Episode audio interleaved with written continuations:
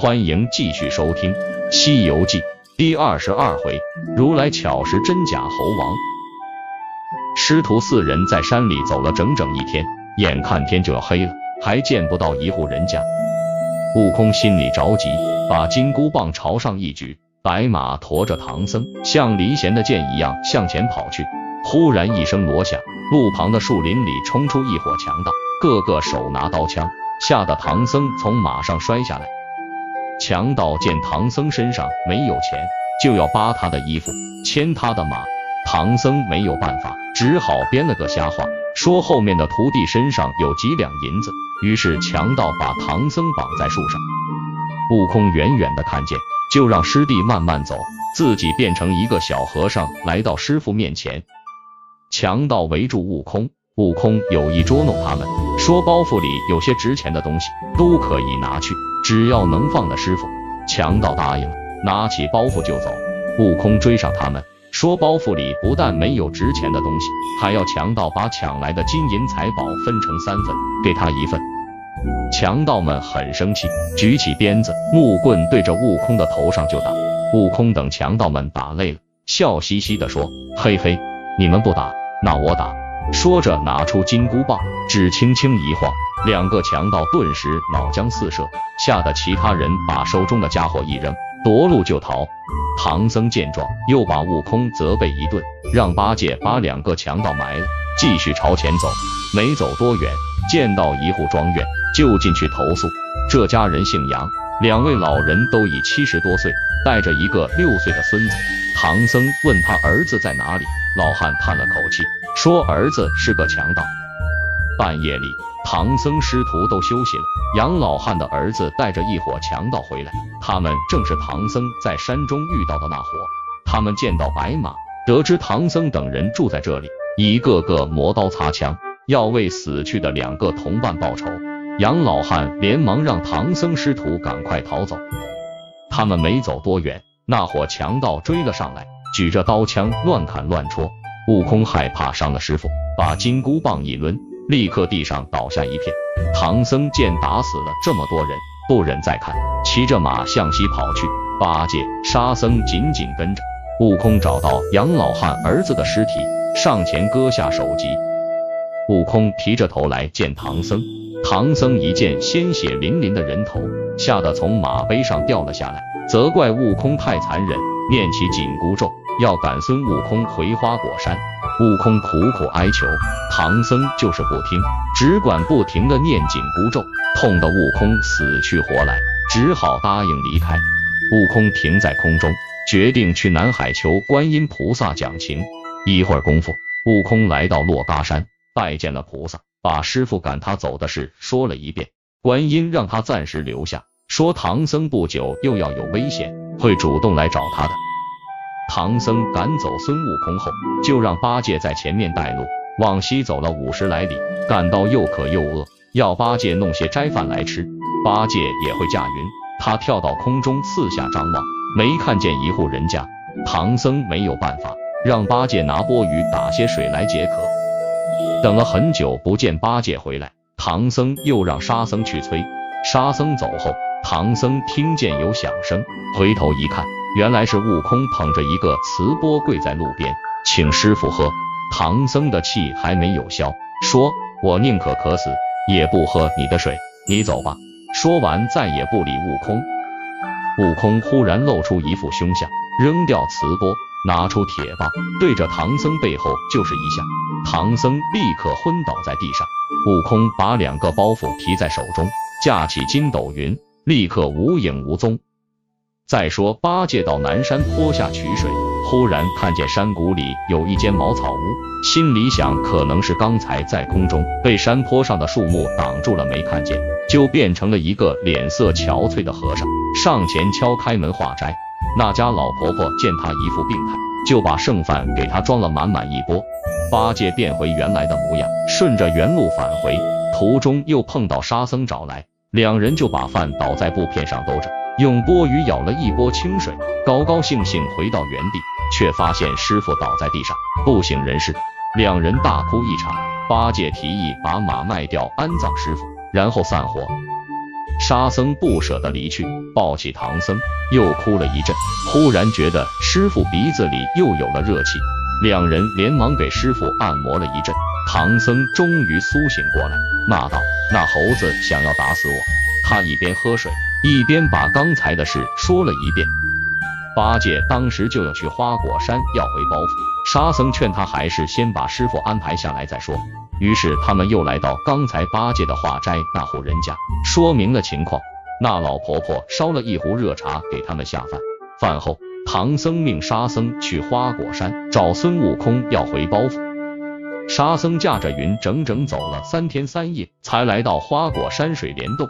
他见孙悟空在高台上坐着，正在反复读那份官文，就忍不住高声问他为什么要这样做。悟空听见声音，抬起头，却说不认识他，命令小猴抓住沙僧，把他拉到跟前，问你是谁？沙僧只好朝上行礼，恳求悟空回去，一起到西天了取经。又说如果确实不愿意回去，就请把包袱还给他。谁知悟空却说要自己去西天取经，流芳百世。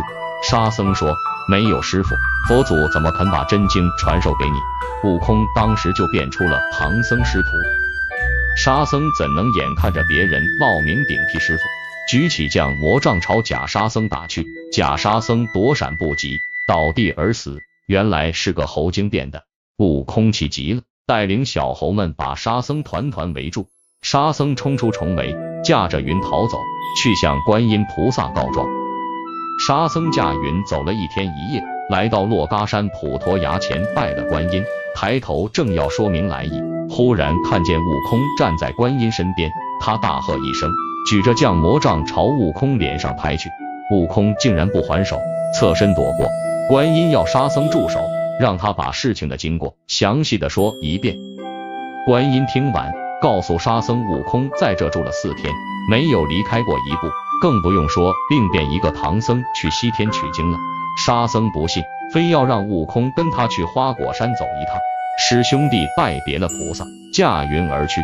来到花果山，悟空往水帘洞里一看，果然发现一个悟空坐在石台上，和猴子们喝酒玩乐，长相和自己一模一样。悟空大吼一声，拿出金箍棒上前骂道：“哪里来的妖怪，竟敢变成我的样子？”那个悟空也不回答，拿出一根铁棒，跟悟空打了起来，真假难分呀。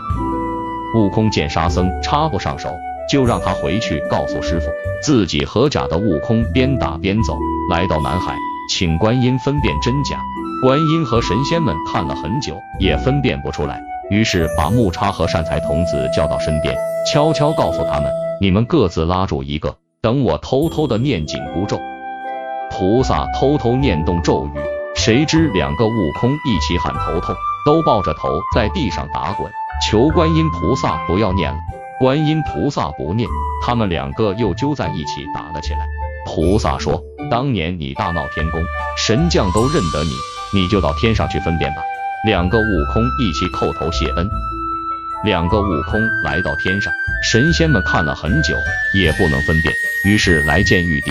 玉帝传令让托塔李天王把照妖镜拿来，把他们罩住，再来分辨。谁知镜中竟然有两个孙悟空的影子，头上的金箍，身上的衣服一分一毫都不差。玉帝没办法，只好把他们赶到殿外。两个悟空打着出了西门，嚷着去见师傅。这时沙僧早已返回，把所见所闻向唐僧详细说了一遍。唐僧这才明白是自己错怪了悟空。这时候，两个孙悟空已经打着来到面前。沙僧出了个主意。自己和八戒各拉一个悟空到唐僧的面前，要师傅念紧箍咒，哪个人头痛，哪个就是真的。唐僧答应。当八戒、沙僧把两个悟空拉来，唐僧念起紧箍咒时，二人一起叫苦说：“我们打了这么长时间，你还要念咒整我们？不要念了，不要念了。”唐僧不念了，他们又打了起来，说要到阎王面前分辨真假。来到森罗殿，把事情的经过说了一遍，请十殿阎王分辨真假。阴君就让判官把生死簿查了一遍，仍然分辨不出。这时地藏王菩萨说：“让我叫谛听来分辨真假。”谛听是地藏王菩萨经案下卧着的一个小兽，可以知道世间发生的一切事情。谛听奉地藏王的命令，在森罗殿的院子里趴在地上听了一会儿，对地藏王菩萨说：“虽然知道哪个是妖怪，但不能当面讲出来，也不能帮忙抓住妖怪。”谛听告诉地藏王，这个妖怪的本领和悟空一样，如果当面讲出来，妖怪一定会骚扰宝殿，让地府不安。地藏王听了，就对悟空说：“想要分辨真假，还得到雷音寺。”于是两个悟空离开了阴间，腾云驾雾，边走边打，来到西天雷音寺。宝莲台下，两个悟空又把经过说了一遍，众神仙们都不能分辨，只有如来佛祖知道。正想讲明，观音来了，恳求如来分辨真假。如来笑说：“我看假悟空是一只六耳猕猴。”假悟空见如来佛祖说出了他的来历，胆战心惊，转身想跑。神仙们见他要逃，一齐围上来。猕猴吓得浑身发软，变成一只蜜蜂，往上就飞。如来佛祖把金钵盂扔出，正好盖住蜜蜂，落了下来。大家不知道。以为妖怪已经逃走了，如来笑着说：“妖怪没有逃走，是被我压在钵盂下面。”大家上前揭开钵盂，真的是一只六耳猕猴。悟空忍不住抡棒一棒打死。如来觉得可惜，连声说：“善哉，善哉。”接着又让观音陪悟空去见唐僧，要唐僧收留悟空。于是观音带着悟空驾云离开了雷音寺。没多久。